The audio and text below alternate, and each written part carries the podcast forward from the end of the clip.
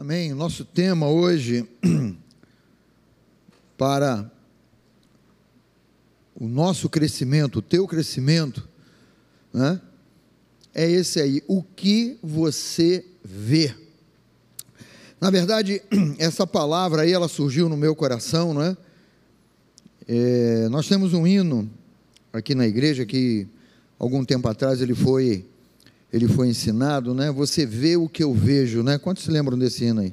É capaz até da gente cantar hoje, né? Olha que maravilha, hã? É um corinho, hino, música, enfim. Né? Você entendeu? É? Um louvor, olha que maravilha, né? Um louvor, né? É, e, e, e essa pergunta, ela, ela veio ao meu coração. O que é que você vê, não é? E o Espírito Santo me fez lembrar que essa pergunta foi feita a um profeta.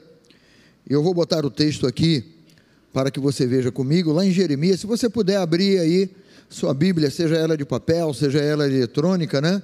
Se você puder abrir, essa, essa pergunta veio ao coração, veio ao profeta Jeremias, quando ele era um adolescente, gente. Jeremias era um adolescente quando Deus se apresentou a ele. Olha que legal. Né?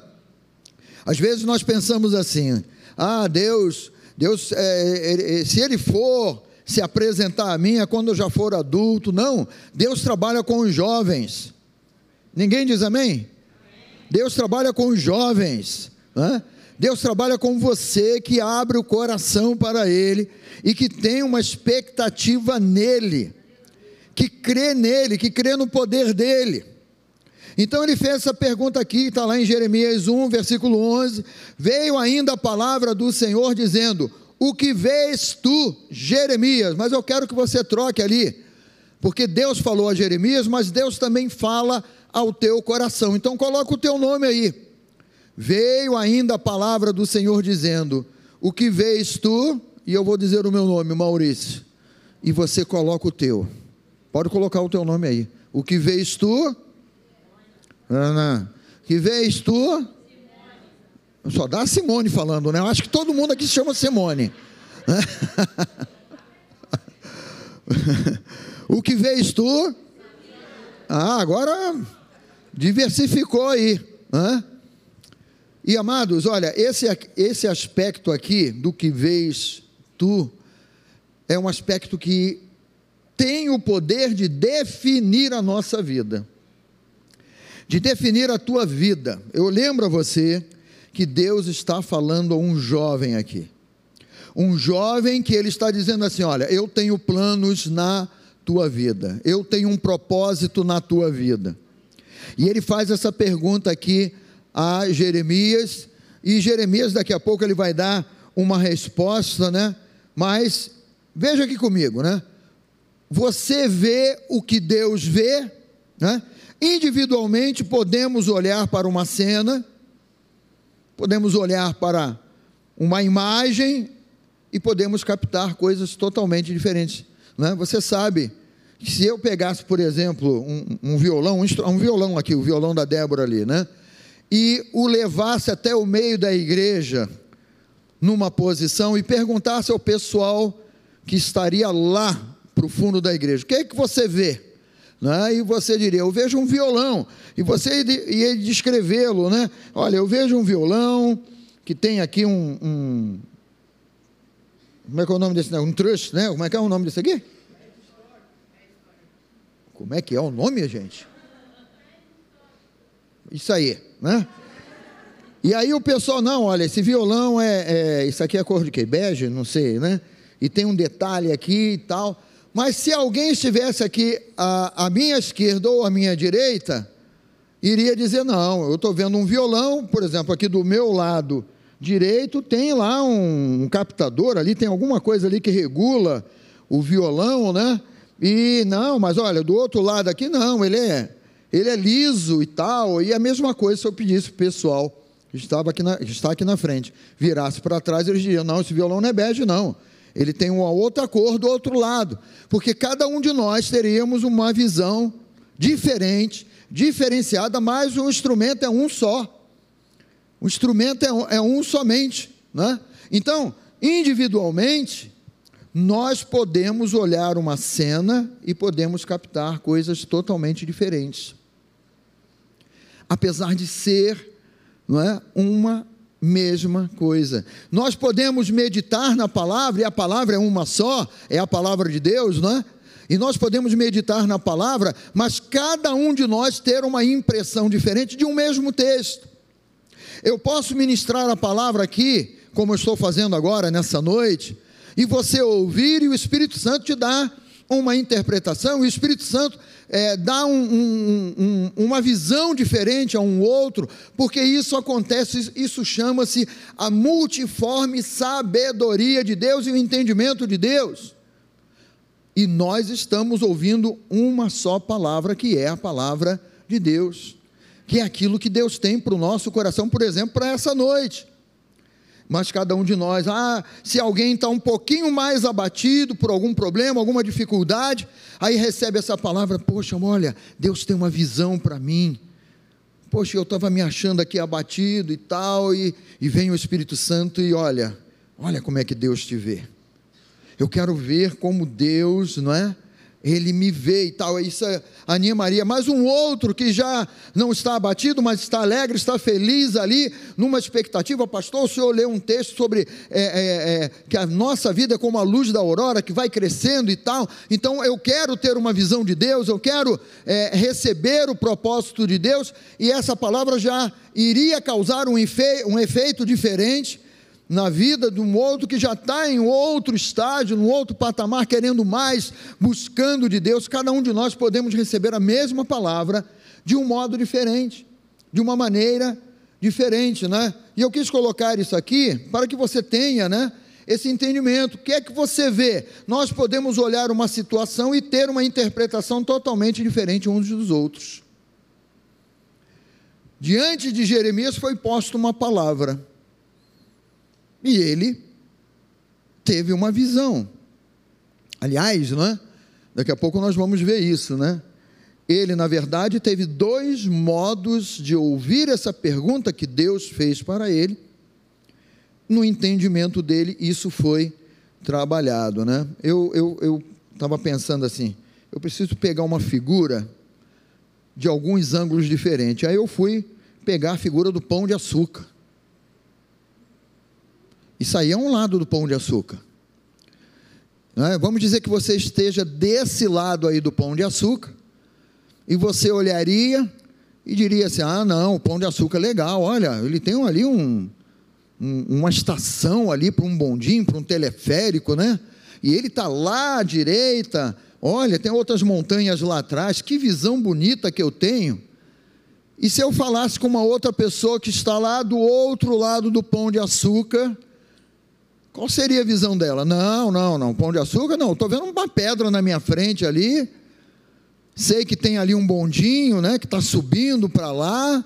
Ah, mas olha, desse ângulo aqui, não é tão bonito assim, não, pão de açúcar. Não é verdade? Né? Porque eu estou vendo uma pedra ali, um pedaço de pedra que desponta ali do meio de um, de um, de um bosque ali, de uma, de uma outra superfície ali, que tem um, uma vegetação não é? Mesmo ângulo, mas é o mesmo pão de açúcar. E se fosse essa daí? Ah, não, o pão de açúcar é lindo, olha lá, né? Ele tem um mar ali em volta dele, então ele é alto, tem lá os cabos do teleférico, né? Aí tem a vegetação. Olha, tem um outro morro lá do outro lado e tal. Não, o pão de açúcar, ele é lindo ângulos diferentes de uma mesma visão, de um mesmo, de uma mesma elevação, de um mesmo monte, não é? Mas de ângulos diferentes, e cada um de nós iríamos ver de modo diferente, cada um de nós teríamos uma, uma interpretação diferente. Isso pode acontecer também com relação àquilo que Deus faz, aquilo que Deus mostra na palavra. Você quer ver um exemplo disso? Né? Deixa a sua Bíblia aí marcada aí no, em, em Jeremias 1. Mas venha comigo aqui em Atos dos Apóstolos, logo no início de Atos dos Apóstolos. E aí o Espírito Santo, né? Atos ele ele vai relatar aqui o que aconteceu no derramar do Espírito, no revestimento de poder que aconteceu, promessa de Jesus, não é? Então, quando nós olhamos aqui Atos dos Apóstolos, você vai ver que a partir do, do, do capítulo 2, o Espírito Santo vai ser é, derramado, né? E aí vem um relato bíblico dizendo que veio um vento, um, um, um, veio de repente, né? no versículo 2, de repente veio do céu um som, um vento, né? e apareceram línguas, apareceram distribuídas entre eles línguas como de fogo. Aí no 4 vai dizer assim: todos ficaram cheios do Espírito Santo e passaram a falar em outras línguas, segundo o Espírito lhes concedia que falassem. Aí você vira a página, né, você vai ver que quem estava ali perto ficou, é, é, ficou assim meio atônito. O que, é isso? O que, que está acontecendo? Porque essa turma toda que estava fora do ambiente aonde o Espírito Santo estava sendo derramado, eles ficaram atônitos ali. A gente fala, olha, eles estão falando das grandezas de Deus eles estão falando coisas, elogiando a Deus, e, e nós estamos entendendo na nossa língua materna, mas olha, eles não são homens letrados, eles não são homens nem pessoas que, que falam outros idiomas, como é isso e tal. Aí tem alguém que vai ter uma outra visão. No 13, por exemplo, aqui de Atos 2, vai ter um grupo que vai dizer assim: ó, outros, porém, zombando, diziam: estão embriagados. Mas o que estava acontecendo ali era o derramar do Espírito Santo. Se todas aquelas pessoas olhassem e dissessem assim: Eu estou crendo no poder de Deus, porque isso que está acontecendo é sobrenatural. Nós podemos estar nesse lugar aqui, nesse ambiente, você pode estar aí na sua casa, você perceber a presença de Deus e outro dizer assim: O que, que é isso que esse cara aí está dizendo? Ah, não, isso aí, aí, esse negócio de levantar as mãos, adorar, falar em línguas, que coisa estranha. Isso aí é tudo maluquice, é maluquice. Esses aqui olharam e disseram assim: olha, ah, não, eles estão embriagados. A visão que eles tiveram não foi a mesma visão daquilo que Deus estava fazendo. Quantos estão entendendo aí? É? Eles tiveram uma visão humana, é, humana, carnal, e ela parece até bêbados, estão falando Estão falando aí enrolada, aí, uma língua enrolada aí, né? Ele está tudo, é, tudo encheu a cara, é tudo bebum. Né? Esses aqui tiveram essa visão e entenderam desse modo. Mas aqueles que estão buscando a Deus, aqueles que querem mais de Deus, quando é, percebem, né? E dizem assim: Deus ele tem uma visão diferenciada sobre a minha vida. Deus ele tem um modo de ver, e às vezes, queridos, e na maioria das vezes, eu vou ser bem taxativo, né? Na maioria das vezes, nós não vemos como Deus vê. Nós interpretamos de um modo, às vezes a palavra vem, cai no nosso coração, mas logo, logo a gente se esquece porque diz assim: ah, foi aquele momento só. E não foi só um momento. Foi uma palavra específica de Deus para a tua vida, para fazer a diferença na tua vida para fazer a diferença no teu coração, para mudar a história da tua vida, para Deus fundamentar coisas, né? O, o, o Carlinho ele vem falando de fundamentos, e fundamentos são importantes para nós crermos, para nós é, é, podermos ser edificados, né? Deus ele olha para você, ele olha para mim, ele quer edificar um grande edifício através, se caísse eu ia pegar aqui de, de chilena aqui. Deus ele olha para você, ele olha para mim e ele quer construir um edifício e para isso ele estabelece fundamentos. Mas esse, essa nossa visão do que está acontecendo é que vai fazer toda a diferença. Na hora que o Elinho estava pregando hoje pela manhã aqui, ele estava falando de um aspecto, né? De nós podemos servir a, a, a dois senhores, né? E, ele, e Jesus ele diz assim, ó, só existem dois senhores. E ele estava falando assim, porque o, o livro de Lucas, né, fala de servir a riquezas, mas a, a palavrinha riquezas ali no livro de Lucas está falando de um Deus mundano chamado Mamon, que significa dinheiro. Significa o dinheiro da, da forma que dinheiro é para o mundo. E Deus fala assim: ou vocês servem a Deus, e parafraseando, né? ou vocês servem a Mamon. São duas visões distintas.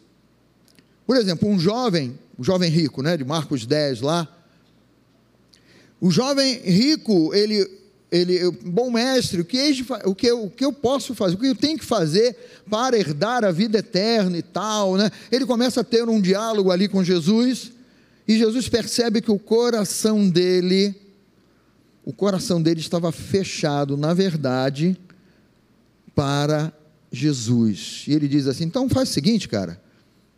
Vai lá e vende tudo que tens e dá aos pobres, então vem e segue-me.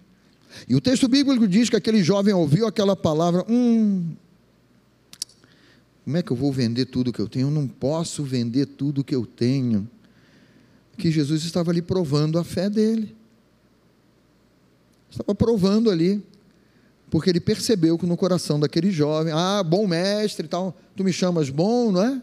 Só existe um bom, que é Deus que está no céu, não é? Olha, conhece os mandamentos? Conheço, olha, conheço os mandamentos, não matarás, não roubarás, tal, né? Um perfeito religioso, mas na hora que Jesus foi lá no coração dele, ele abaixou a cabeça e saiu entristecido, porque era dono de muitas propriedades. E Jesus pediu o coração dele, falando: Me dá o teu coração, me dá a tua vida verdadeiramente. Mas o coração dele estava alicerçado no que ele tinha. Uma outra cena, Jesus estava próximo do gasofilácio, né? Muito semelhante a esse, a esse objeto que a gente usa aqui nas ofertas, né? Jesus estava próximo, e aí vieram muitos homens ali com grandes quantidades de dinheiro, né? e depositavam ali no gasofilácio, aquelas grandes quantidades de dinheiro. Vejam que é a mesma cena de, uma mesmo, de um mesmo acontecimento. Aí me levanta uma viúva, vem a viúva e coloca ali algumas moedas no gasofilácio. Jesus ele volta-se para os discípulos e pergunta assim: Olha, quem é que deu mais aqui? Quem é que ofertou mais? Porque muitos homens vieram com grandes quantidades de dinheiro. Aquela viúva veio com algumas moedas. Aí Jesus diz assim: Olha, a viúva foi a que deu mais, porque ela deu com o coração dela, ela deu o que ela tinha. Ela deu de coração, ela não, não calculou, ela, ela não mediu. Você percebe? como uma mesma cena de, de, é, de uma pergunta, né? Você quer servir a quem? Você está servindo a quem? Você quer viver o que Deus tem para você? Ou você quer continuar vivendo do teu modo, do teu jeito, da tua maneira? Então essa pergunta ela bate no nosso coração.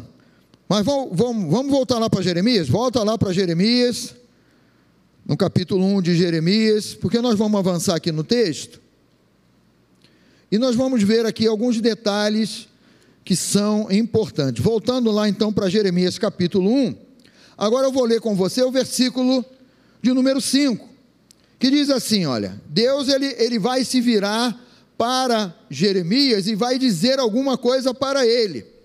E ele diz assim: ó, antes que eu te formasse, olhe para mim aqui, queridos, nós fomos formados por Deus você não é simplesmente um planejamento do seu pai ou um planejamento da sua mãe, quando eles estavam casados lá e falaram: e aí, vamos ter um filho? Planejaram. Quem sabe você foi planejado, né? Eu, por exemplo, humanamente falando, não fui planejado pelos meus pais, porque meu pai e minha mãe já tinham um casal. Todo mundo quer um casalzinho de filhos, né? Um rapaz, uma moça. Eles já estavam felizes com um casal e com uma moça. Mas, apesar de não estar no planejamento deles, esse que vos fala estava no planejamento de Deus, não é? Então, eu poderia, né? Chorar, ah, meus pais não me desejaram, eu vim por acaso, escorreguei, nasci por acaso. Olha, você não nasceu por acaso. Diz isso com toda a fé para quem está pertinho de você. Você não nasceu por acaso. Por quê, pastor? Porque olha aqui, aquilo que ele diz para Jeremias, ele está dizendo para cada um de nós. Ninguém cai de paraquedas nesse mundo. Ih, foi sem querer. Ah, foi isso, foi não. Você é planejamento de Deus. Diga bem alto, eu sou. Eu sou. Mais forte ainda, eu sou. Eu sou. Planejamento de Deus. Aleluia. Não é?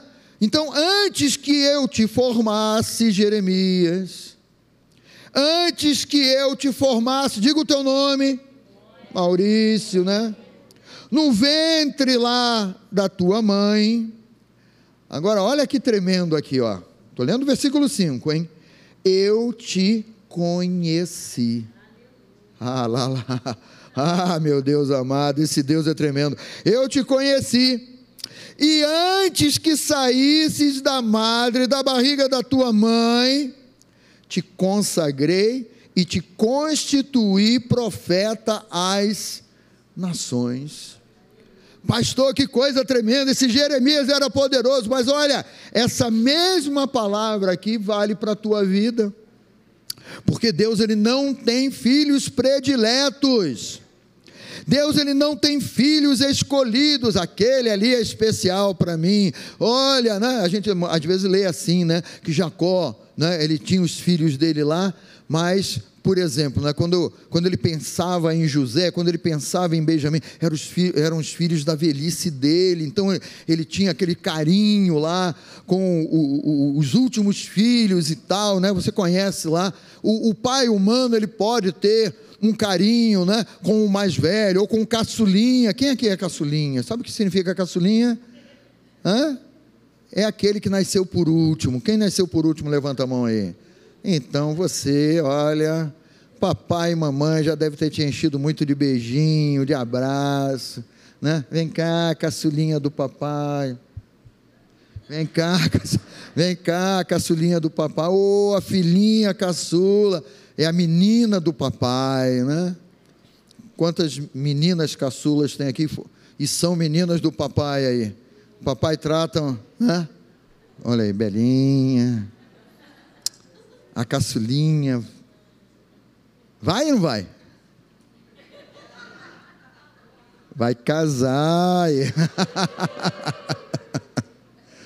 Então imagina como é que está o coração do Elina, minha menina, minha filha, vou entregar na mão do Hugo, meu Deus, Senhor, cobre o Hugo. Mas Deus, Ele não tem, queridos, Deus, Ele não tem prediletos, porque se a visão e o propósito de Deus para Jeremias é para que ele seja profeta às nações, eu te constituí profeta às nações. Para você também Deus tem um propósito e tem uma razão na tua existência. E nós precisamos avivar isso dentro do nosso coração, dentro do nosso entendimento. Deus ele tem uma visão específica para a tua vida. Deus ele tem um propósito específico para a tua vida. E isso, queridos, é algo tremendo, é algo maravilhoso. Não importa se é uma pequena missão que Deus tenha para você. Não importa se é ser um profeta, ou um pregador às nações, ou você vai ser aquela pessoa usada por Deus para curar enfermos, ou você vai ser aquela pessoa usada por Deus e Ele te capacita com habilidades, com talentos humanos aí na área profissional tua e você vai honrar a Deus através da tua profissão. Deus ele tem um plano, Deus ele tem um projeto e às vezes você está pensando lá, ah, eu só quero me formar em qualquer coisa. Não. Senhor, tu tens um plano para a minha vida. Diga isso, Senhor, tu tens um plano para a minha vida, eu quero experimentar o teu plano, não o meu plano. O teu propósito, não o meu propósito. Isso deve ser uma oração de gratidão que você tem que ter no teu coração, dizendo: Eu quero experimentar mais do teu plano, do teu propósito. Eu quero viver o teu plano, eu quero viver o teu propósito. Não quero viver as minhas ideias. Eu não quero viver do meu jeito, da minha maneira. Então, nesse pequeno versículo aqui, nós aprendemos isso aqui, ó. Veja a sua vida como Deus a vê. A história da sua vida precede o dia do seu nascimento. Pastor, isso é louco demais. Pois é, é de Deus. As coisas de Deus são desse jeito, são dessa maneira. A história da sua vida precede o dia do seu nascimento. Você já parou para pensar nisso? Pastor, mas eu não tenho esse entendimento. Pois é, é no nosso relacionamento com Deus, é na, nessa convivência com Deus, que nós vamos, pelo Espírito Santo, descobrir o plano que Deus tem para a nossa vida. O propósito que Deus tem para a nossa vida. Para isso, não é? Eu preciso ver a minha vida que não aconteceu quando eu nasci aqui nesse mundo, mas eu já era planejado por Deus então eu creio que a história da minha vida, ela já estava né, é, é, planejada antes do meu nascimento aqui nesse mundo, antes do teu nascimento. Então, Deus é esse Deus de planos, de propósito, de ideias, de razão de existência. Deus ele vai além.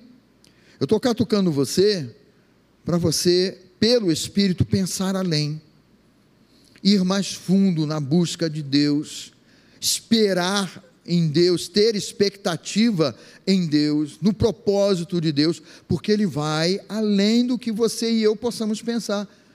Isso, isso para mim é tremendo, queridos. Porque nós conhecemos a nossa história. O seu pai, ele pode contar a sua história. Olha, quando você nasceu e tal, né? A gente estava numa dificuldade e tal. É a história humana. E um dia você pode até dizer para os seus pais assim: Olha, pai, olha, mãe, a história do meu nascimento vem antes de que vocês me tiveram. Está maluco, garoto? Está maluca, menina? Que... Porque você está vendo além, você está querendo além. Você está querendo ver como Deus vê isso é precioso. Quando pensar sobre você mesmo, saiba que há algo anterior a tudo que humanamente te contam. Há algo anterior. Ah, meu filho, olha, quando você nasceu e tal, teve uma dificuldade, teve isso, teve aquilo. E olha, isso aí é humano. Mas eu creio, e alguém que crê aqui, diga eu também, né? quando eu penso sobre mim mesmo, eu sei, porque creio, porque está escrito na palavra, que tem uma história anterior, que Deus tinha um plano, que Deus tinha uma razão para a minha vida. E aí nós avançamos para esse entendimento aqui, ó. Se eu vejo a minha vida como Deus a vê, então preste atenção aqui. O que você pensar ou sentir precisa ser alinhado com o pensamento de Deus que planejou você antes do teu nascimento. Então, sentimentos são enganosos. Planos humanos, né, muitas vezes são enganosos, porque a resposta certa vem do Senhor. Por que, que a Bíblia diz isso para nós? Né? O coração do homem pode, o coração do jovem pode fazer planos e nós devemos fazer planos. E nós devemos orar, Senhor, que os meus planos sejam os teus planos, que os meus planos tenham sido inspirados por ti, por isso eles se tornam meus planos. Mas muitas vezes sentimentos tentam te abater, tentam te preocupar, tentam te entristecer. E aí o que, que eu tenho? Se se eu quero ver a minha vida como Deus a vê, eu preciso pegar esse pensamento, eu preciso pegar esse sentimento e eu preciso alinhá-lo com o pensamento de Deus sobre a minha vida. Se você viver pelos seus próprios pensamentos, humanamente falando, você não vai ser diferente de nenhuma pessoa lá de fora que tem uma vida sem Deus. Mas você, dentro da palavra, dentro da casa de Deus, crendo em Deus, e aí vem esse esse despertar aí, né? Quando algum tipo de sentimento, quando algum tipo de ideia é contrário ao que Deus planejou para a minha vida, eu vou despertar e vou dizer: não, eu não vou viver por esse tipo de sentimento, eu não vou viver por esse tipo de pensamento, porque eu creio que Deus, Ele tem o melhor para a minha vida. Quando você lê a Bíblia, você vai ver isso com todos os homens de Deus. Abraão ele pensou assim, num momento de dificuldade, de seca, de fome, vou descer para o Egito. Mas a vontade de Deus não era que ele fosse para o Egito.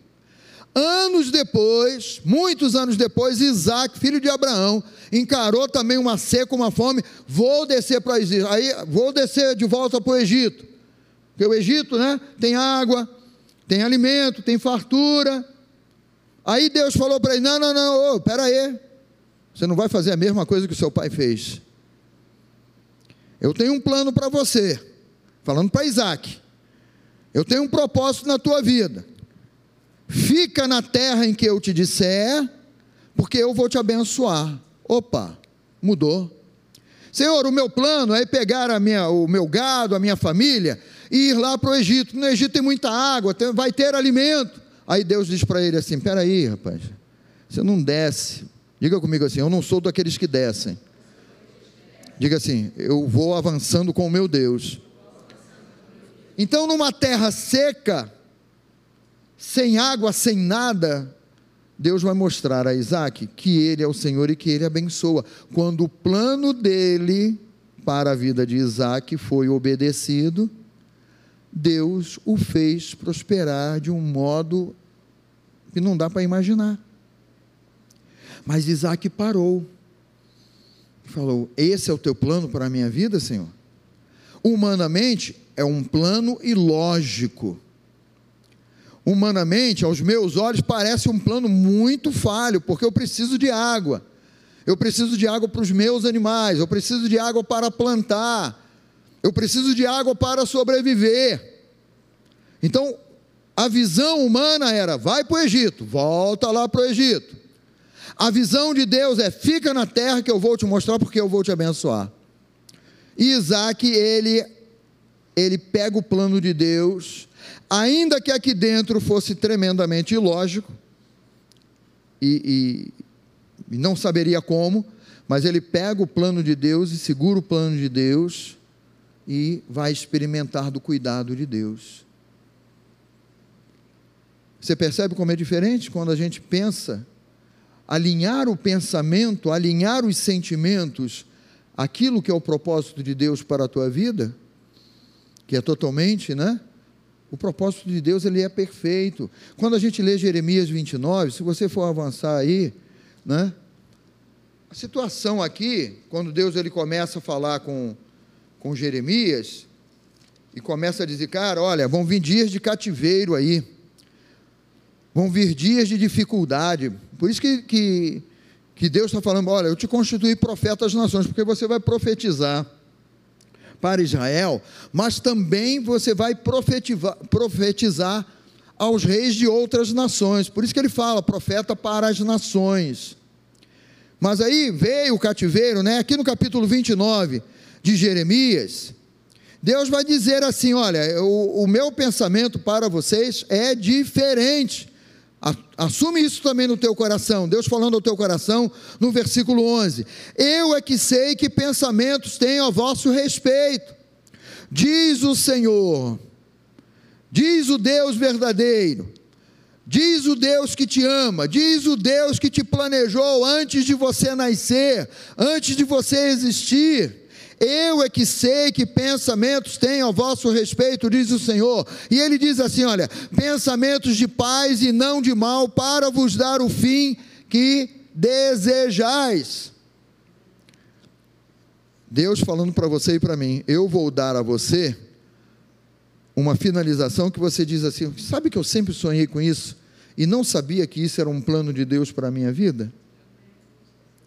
Então, o nosso coração se abre para Deus, eu já não vou compactuar com sentimentos, com ideias, com emoções contrárias à palavra e vou viver, Deus, eu creio que o teu planejamento para a minha vida antecede o meu nascimento nesse mundo. Tu pensas bem melhor do que eu penso. Tu dizes para a minha vida: eu é que sei que planos tenho a vosso respeito, planos de paz e não de mal, para me dar o fim que eu tanto sonho, que eu nem sei direito ainda que fim é esse, mas que eu quero experimentar na tua presença. A nossa vida muda, uma chave vira, vira dentro de nós, não é? Então veja a sua vida como Deus a vê. Deus já sabia de tudo a teu respeito, como ainda hoje Deus ele sabe de tudo a teu respeito. Mas pastor, isso aí é meio maluco? É maluco, né? Mas a mensagem de Deus, né, é, o, o, apóstolo Paulo diz assim: é loucura. Essa loucura da pregação é uma loucura realmente. Quando você pode experimentar daquilo que Deus tem para você e crer que aquilo que Ele tem para você é o melhor, e confiar nele, e depender dele, e confiar completamente em Deus. Não é? Eu tô, gente, eu estou falando de relacionamento com Deus. Eu não estou falando é, de um relacionamento, e aí, Deus, olha, domingo que vem eu volto, tá? Aquele abraço e tal. Não, no teu dia a dia, você pensar com Deus. Já parou para imaginar isso? Você pensar com Deus em cada atitude, em cada palavra. Às vezes, não é? é a gente não percebe o quanto isso é importante. E, e, e, muitas vezes, por nós não pensarmos com Deus, juntamente com Deus, às vezes até a gente magoa pessoas. A gente fala coisas assim que é humanamente falando e é, é, causando aí algum tipo de, de tristeza em outras pessoas, porque você não pensou. Porque ainda, né, quando a Bíblia fala assim, olha, se o teu inimigo tiver fome, dá-lhe de comer. Ah, Senhor, eu tenho que fazer isso mesmo? eu começo a alinhar as minhas atitudes às atitudes de Deus, o meu pensamento começa a bater com dele. Senhor, olha, eu te busco, eu te louvo, eu te adoro. O teu pensamento e o teu coração começa e fica em sintonia com ele. Isso vale para o teu dia a dia, você sabia disso? Quando tu vai para a tua faculdade, para o teu colégio, para o teu trabalho, você está alinhado Sabe quando, quando o apóstolo Paulo ele, ele, diz assim: Olha, quando vocês se reunirem, um vai trazer salmo, outro vai trazer cântico, outro vai trazer adoração. E aí ele diz assim, né, quando ele, ele aborda esse tema aí: Olha, vocês estão cogitando das coisas de Deus, olha, a presença de Deus vai inundar vocês. E o princípio de igreja é exatamente esse. Né? Nós saímos das nossas casas, chegamos até esse lugar e o pensamento, pelo menos deve ser esse, né? E o pensamento de cada um de nós aqui é assim: olha, eu vim para louvar a Deus, eu vim para servir a Deus, eu vim para receber a palavra de Deus. Aí, o mesmo Espírito, que é o Espírito de Deus, ele vai trabalhando no coração de todos nós e isso nos aproxima de Deus, isso é, é, fortalece os nossos laços com Deus. Se eu penso com Deus, eu sou forte com Deus. Se eu penso conforme o mundo, eu me esfrio. Tire uma brasa da fogueira e deixe ela distante da fogueira. Daqui a um tempo, aquela brasa vai se esfriar e você vai pegar aquela brasa na mão e ela vai ser simplesmente um carvão. Um pedaço de carvão, um pedaço de vegetal queimado ali. Pegue aquele carvão e jogue de novo na fogueira, coloque ele de novo no fogo. Aquele carvão em volta do braseiro, ele volta a inflamar, porque ele está no lugar dele. Ele está cumprindo o propósito de estar no meio do braseiro, você precisa estar no meio desse braseiro chamado eike. Você precisa estar no meio desse braseiro chamado relacionamento com Deus, palavra com palavra de Deus. Quanto mais de Deus, mais alinhado o pensamento. Usando, eu estou olhando para a Débora ali, para o Becker ali, né? me lembrei de nota musical, né? Quando você está afinado com Deus, a nota sai perfeita. Não sai um num tom, outro no outro, né? Mas quando você está afinado com Deus, a nota que um dá, os outros também dão, porque o Espírito é um, está agindo no nosso coração, está agindo na nossa vida. Então, Deus já sabia de tudo a teu respeito, e isso é muito bom. Deus, mesmo antes do teu primeiro choro, já tinha planos para você. Antigamente, quando um bebê nascia, já tem algum tempo que eu não vejo um bebê nascer, o último que eu vi está completando 16 anos. Antigamente, o médico pegava o bebê pelos pés, de cabeça para baixo e dava um tapa no traseiro do bebê. Já nasceu apanhando.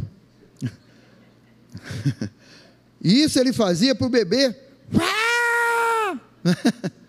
e os pulmões do bebê se expandirem. Né? Hoje em dia, eu não sei se ainda tem alguém aqui da área médica. Ah, a doutora Luana, por favor. Hoje em dia, como é que é então? Vai o quê? Meu? Vai fazendo uma massagenzinha com paninho, secando, aí ele vai chorar, é isso? Tu vê como é que são os tempos diferentes, né? Eu já nasci levando um tabefe no traseiro. Ah! vai aprendendo que esse mundo é dureza, rapaz. Vambora e tal. Né?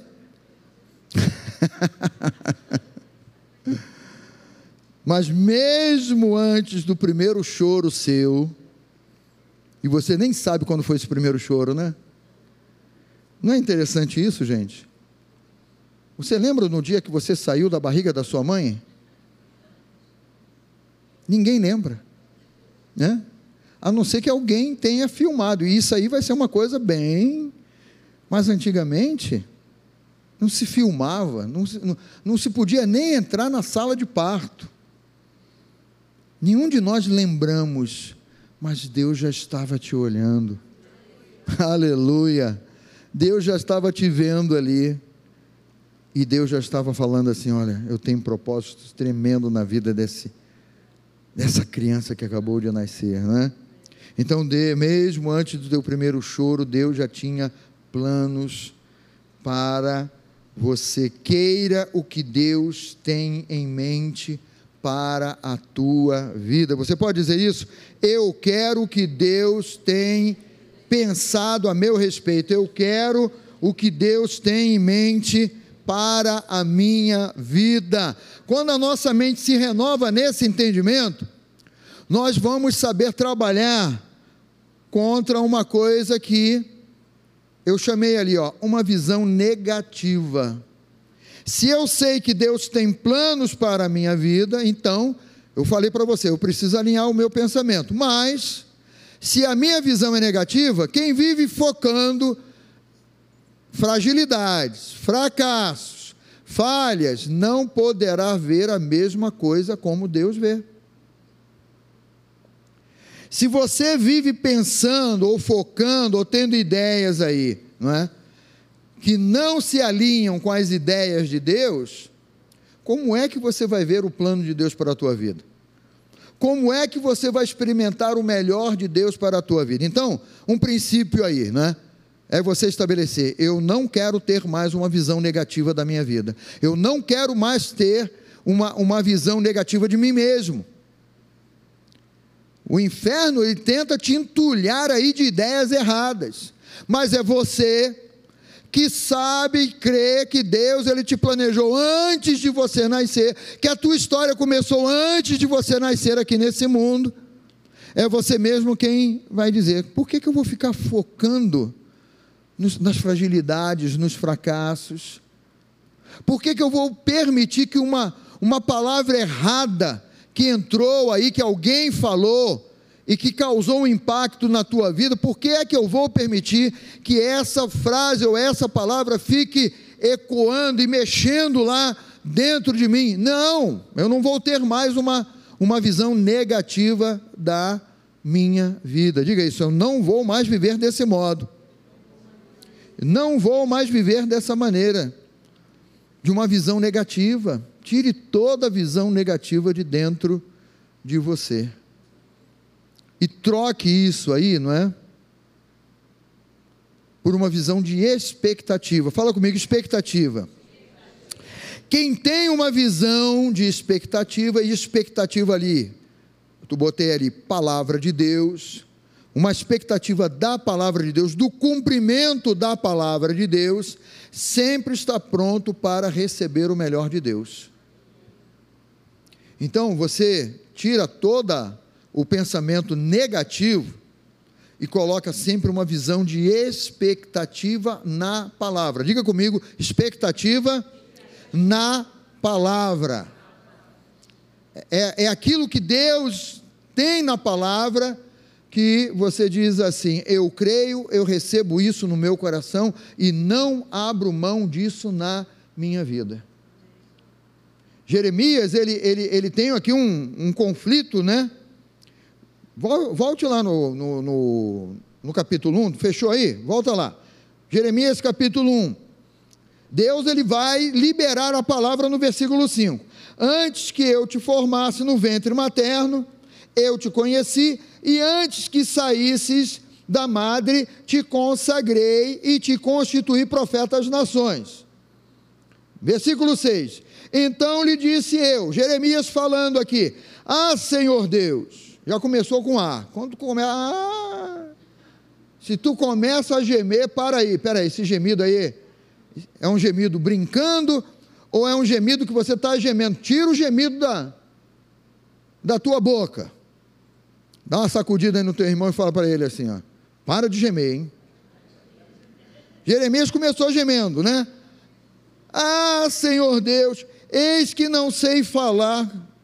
Peraí, rapaz, o que, que é isso? Porque não passo de uma criança, eu não passo de um adolescente, de um jovem. Olha, olha a resposta de Deus para Jeremias no 7. Mas o Senhor me disse: não digas. Quando Deus diz assim, não digas, e Ele está sendo enfático aqui, né? Ele está dizendo: tira essa palavra de negatividade da tua boca, tira essa palavra de incerteza da tua boca, porque você não está vendo como eu vejo você. Deus falando ao nosso coração. Você está tendo uma visão curta e eu tenho uma visão ampla. Você está vendo uma visão de uma coisa pequena, de uma coisa do agora, mas eu estou apontando para você um futuro, um futuro grande, maravilhoso, mas na presença de Deus.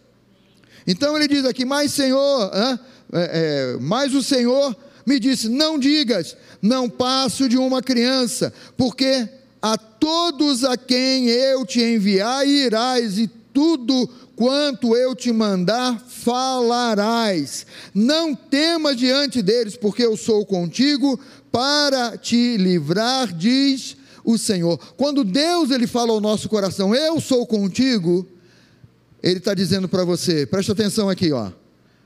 Eu estou te capacitando. Ah, mas eu sou muito novo. Eu estou te capacitando. Moisés já com 80 anos, gente para a maioria de vocês, uma pessoa com 80 anos já é considerada velha, idosa, mas para Deus não. Moisés, com 80 anos de vida, Deus vai chamá-lo e vai estabelecer: você agora vai voltar lá no Egito para libertar o meu povo. Moisés também, ah, mas eu não sei falar e tal. Eu vou te capacitar. Eu sou, eu sou aquele que te capacita. Eu sou aquele que adestra as tuas mãos. Eu sou aquele que vou te dar a unção, o, o, o poder, vou, vou, vou te cercar de uma maneira que você vai e vai cumprir o plano e vai cumprir o propósito. Então Deus, olhe, olhe, olha aqui, Wake, né? Deus é Ele quem te capacita. Se nós vamos na nossa força, nós desistimos no meio do caminho. E aí a ideia, a imagem do fracasso vem e joga tudo por terra. Isaías, no capítulo 40, ele fala sobre isso: os jovens caem de exaustos. Por que, que os jovens caem de exaustos? Porque é fácil na nossa juventude, não é? Nós somos fortes, nós somos capazes. Quando você é jovem, você pula, desce, joga ping-pong, joga bola e tal. Ainda chega em casa de noite, não tem mais nada para fazer, não. Meu Deus, que coisa. Você vive aí uma, um, um, um motor V12 aí né? cheio de energia, pronto para comer estrada, fazer e acontecer. Pois é, e muitas vezes nós vamos na nossa força. Mas quando a gente para para pensar assim, né? Poxa, eu sou jovem, mas Deus ele está me dizendo que ele tem uma capacitação sobre a minha vida. É quando eu crio expectativa na palavra. É quando o Espírito Santo diz assim: Eu tudo posso naquele que me fortalece. Ah, Senhor, mas eu tenho muita força. Mas espera aí, rapaz. Espera aí, garota. Hein? Sou eu quem vou capacitar. Sou eu quem envio você. Sou eu quem chamo você e te capacito para você ir. Então é Ele quem prepara, gente. É Ele quem prepara. Você sabe que nas corridas, né? Nas corridas de Olimpíadas aí, sempre tem um cara que ele é lançado na corrida para ser o coelho. Já ouviu falar nisso? É um cara que sai na frente lá, desabalado. A missão dele é queimar toda a energia dele na corrida e arrastar atrás dele a maioria que ele puder arrastar, porque os competidores olham e dizem: caramba, esse cara está muito violento, vamos embora, vamos embora, vamos embora. Né? E, e, aquele cara numa equipe é o coelho que ele sai na frente, vai todo mundo atrás dele lá. Daqui a pouco o colega dele, o colega do coelho, sabe?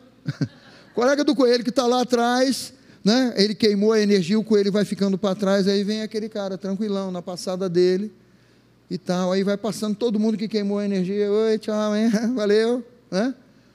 Porque todo, todos eles correram atrás do coelho, gastaram a energia fora do momento, fora da hora Aí aquele cara que já sabia, ele vai passando todo mundo, né? E para chegar na frente de todos, queimar a energia toda lá atrás, no momento errado, na hora errada. Então, não vá na tua força, vá na força de Deus. Diga comigo, ir na força de Deus, não é na minha força, né? Então, responda a Deus. Agora na tua vida aí.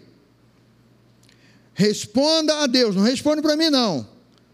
O que você vê?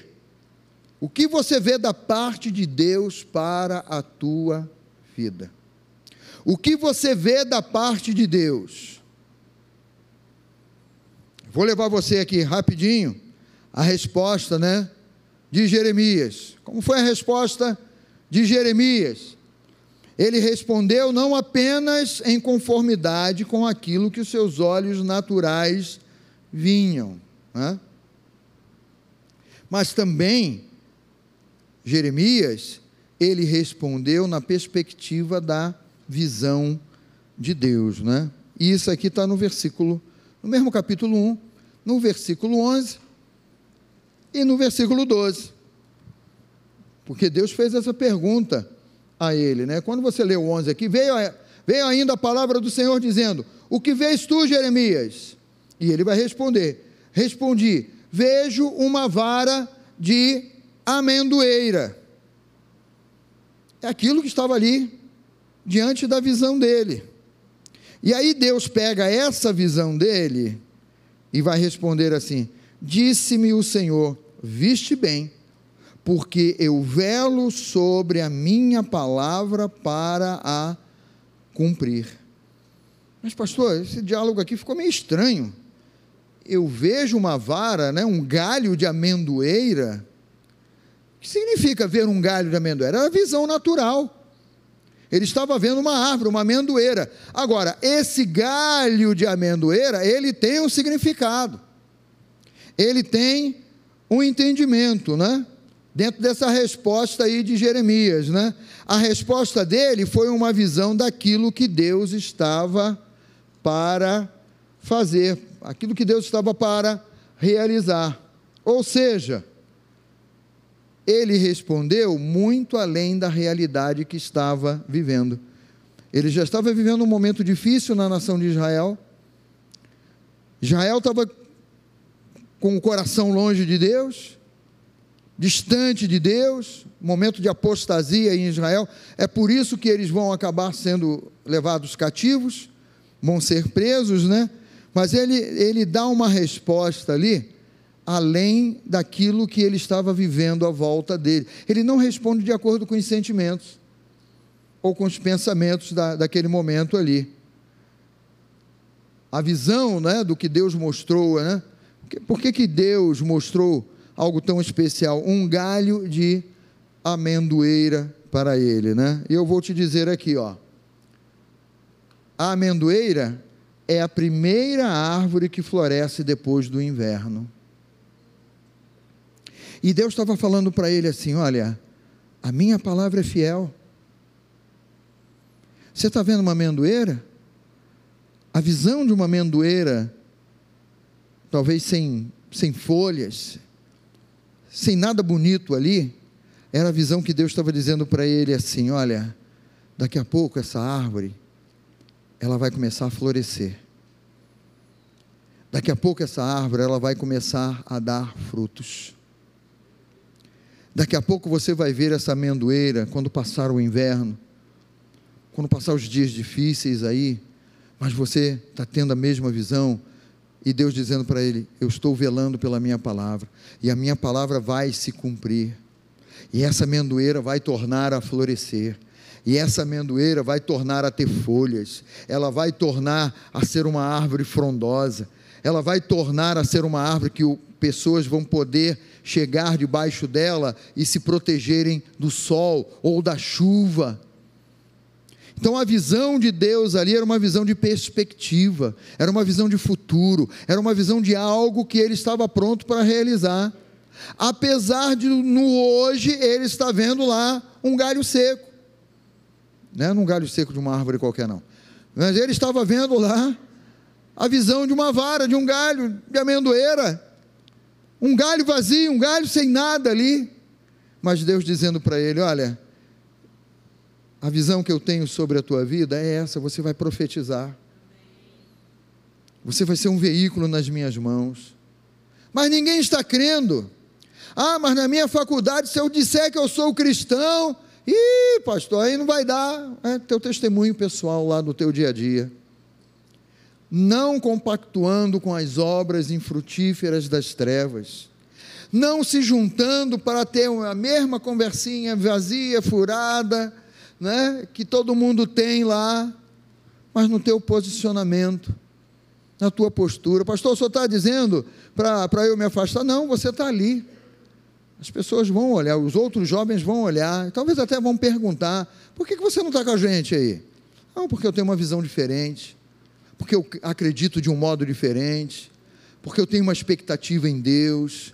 E Deus não existe, rapaz, cai na real, né? Não, mas olha, eu sou de Deus, e aí você começa a testemunhar, e as trevas nunca prevalecem contra a luz, é sempre a luz que prevalece contra as trevas. Ah, pastor, qual é a visão que eu tenho do Brasil hoje? Há uma visão, visão aí sei lá, de fracasso, sem perspectiva, mas a minha perspectiva está na palavra. Minha perspectiva não está naquilo que os meus olhos naturais veem, ou o que eu penso, ou o que eu acho. A minha visão e o meu coração estão naquilo que Deus me ensina. Ele tem planos a meu respeito. Antes da minha história humanamente começar, ter começado nesse mundo, ela já tinha começado no coração de Deus. E aí você se posiciona e posicionar-se né, é importante, porque Jeremias ele precisou se posicionar diante de Deus. Porque Deus falou para ele e ele teve a mesma visão. Não, então a palavra de Deus, apesar dos meus olhos estarem, verem, estarem vendo sequidão, apesar dos meus olhos estarem vendo ali, não vejo folha nenhuma, não vejo fruto nenhum, mas a palavra de Deus que veio ao coração dele, dizendo assim: olha, isso aí é o que você está vendo, porque a minha visão é diferente. Então, Deus mostrou a perspectiva de futuro e anunciou uma nova fase para o seu povo através de Jeremias. E Deus quer anunciar uma nova fase para a tua vida também, para o teu entendimento. Você crê nisso? Às vezes você está com aquele olhar tão pequenininho, aquela ideia tão, tão pequenininha ali, e Deus tem mais.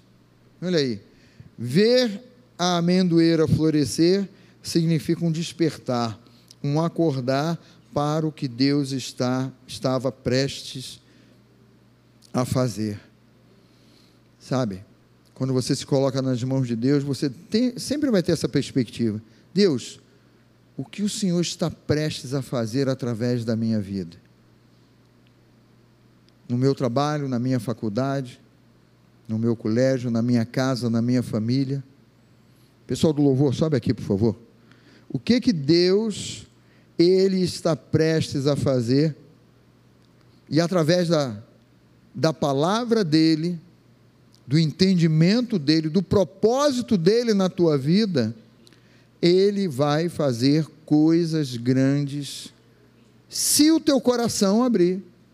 E aí não importa a idade. Se você é jovem, como Jeremias era, ou se você já é uma pessoa de mais idade, como Moisés era. Mas o chamado permanece vivo, queridos. O propósito permanece vivo. Eu repito para você, eu, Deus falando para o teu coração, eu é que sei que pensamentos tenho a teu respeito. Pensamentos de paz e não de mal, para te dar o fim que você tanto planeja. Sabe, João, aqui na primeira epístola dele, ele tem uma passagem tão legal, uma passagem tão tão bacana. 1 de João, capítulo 2, a partir do 12, ele começa a falar uma série de coisas aqui, né? Ele vai, ele vai chamando a nós de filhinhos, ele vai falando da obra de Deus, ele vai falar aqui aos jovens, e ele diz aqui sobre os jovens, né? Ele, ele no, no versículo 13, ele fala aos pais, ele diz assim: Pais, eu vos escrevo porque conheceis aquele que existe desde o princípio. Aí na segunda frase, né, na segunda parte do versículo, ele vai dizer aos jovens: ó, jovens, eu vos escrevo porque tendes vencido o maligno. Ele não está dizendo aqui, jovens, eu vos escrevo porque, olha, sei que a luta de vocês está grande, ou ele está dizendo: Olha, jovens, eu estou escrevendo para vocês que vocês têm tomado uma surra tão grande. Não. Olha a visão de Deus para você que é jovem. Olha a visão de Deus para você que é um jovem de Deus e que busca Deus. Eu vos escrevo porque tendes vencido o maligno. Pastor, de vez em quando eu caio, mas olha a visão de Deus. Para de olhar para a queda, para de olhar para o fracasso, para a fraqueza aquilo que Deus está te dizendo é aquilo que você tem que trazer. Deus está me dizendo que eu venço o maligno, então eu vou vencer ao maligno. Eu me submeto à palavra e o maligno vai ter que correr da minha frente. Vai ter que zarpar da minha frente. E ele não para por aqui não. Ele vai, ele vai mais além aqui, olha.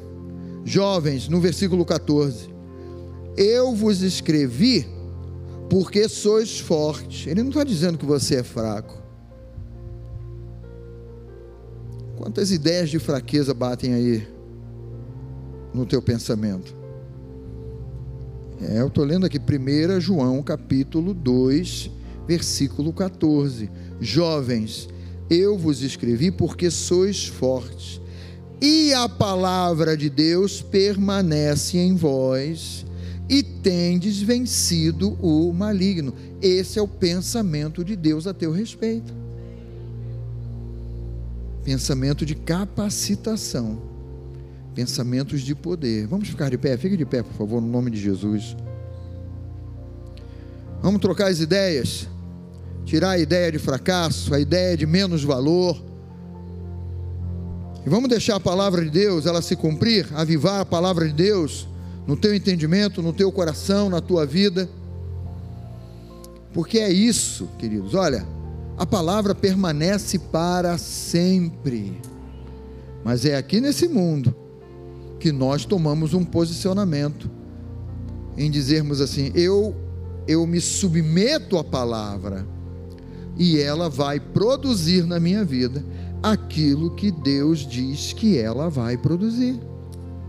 Não é você, não sou eu quem vamos produzir, mas eu me submeto à palavra e ela é quem vai produzir. É a palavra quem produz uma mentalidade nova, um pensamento novo, um pensar de acordo com Deus, e é desse jeito. É dessa maneira que você vai vencer. Feche um pouquinho os seus olhos, Pai. Eu quero orar nessa noite, meu Pai, para que seja verdadeiramente uma noite, meu Deus, de mudança de pensamento, meu Pai. O Senhor está nos revelando aqui, pela vida de Jeremias, pela tua palavra, que o Senhor tem uma identidade para nós, Pai. Que o Senhor tem um propósito, que o Senhor tem um plano que o Senhor tem um alvo, meu Pai, e nós todos aqui, meu Pai, e aqueles que nos acompanham pela internet também, nós todos queremos declarar, Senhor, o meu coração é teu, cumpre o teu propósito na minha vida, aleluia, Pai. E nós oramos nessa noite, ó Deus, declarando exatamente isso, meu Pai. Nós queremos deixar aqui no teu altar nessa noite todo pensamento contrário, meu Pai, todo sentimento contrário, emoções contrárias, pensamentos de fracassos, pensamentos de que eu não sou nada, pensamentos que na minha vida é diferente. Meu Deus, no nome de Jesus, Santo Espírito, no nome de Jesus, age agora nos corações e nas mentes e manifesta a tua glória, Santo Espírito. Manifesta essa mudança. Nós não queremos estar moldados a esse mundo, mas nós queremos experimentar qual seja a boa, agradável e perfeita vontade de Deus para a nossa vida, e é pelo poder do teu Espírito, Senhor que isso vai acontecer na nossa vida, isso vai ser o, o teu mover na nossa vida, meu Pai, o teu Espírito habitando em nós, esse relacionamento maravilhoso contigo, o teu Espírito falando, nós obedecendo, meu Pai, nós recebendo a tua palavra, meu Pai, cada um de nós aqui recebendo a tua palavra, meu Pai e mudanças, mudanças de mentalidade, meu Pai. Crescimento, meu Deus, crescimento acontecendo, meu Pai. Perspectiva de futuro, meu Pai. Meu Deus, Jeremias respondeu: Vejo uma vara, um galho de uma amendoeira. Meu Pai, tu estavas dizendo: daqui a pouco essa amendoeira vai florescer e ele concordou com a tua ideia, ele concordou com a tua visão, meu Pai. E ele, meu Deus, falou: então, então eu vou ser um profeta, sim. Eu vou abrir a minha boca no teu nome, Senhor. Eu vou ser usado por ti. Ele quis, ó Deus, ser usado por ti. Pai, que nessa noite, cada um de nós, ó Deus, que recebe essa palavra no coração, nós tenhamos esse desejo genuíno, verdadeiro, maravilhoso, de sermos usados por ti em todas as áreas da nossa vida. Nós queremos ousadamente dizer, ó Pai, aonde o Senhor me levar, eu vou. E naquele lugar eu vou testemunhar do teu nome. Naquele lugar eu vou ser luz e não trevas. Naquele lugar eu vou ser um instrumento vivo nas tuas mãos, ó Pai. Oh Deus, Santo Espírito, vai além, vai além, vai além do que tudo quanto pedimos ou pensamos, conforme o teu poder que opera em nós, Pai. Oh Deus, tu és maravilhoso. Tu és maravilhoso. Você crê, você recebe no teu coração? Dá um amém, dá um glória a Deus.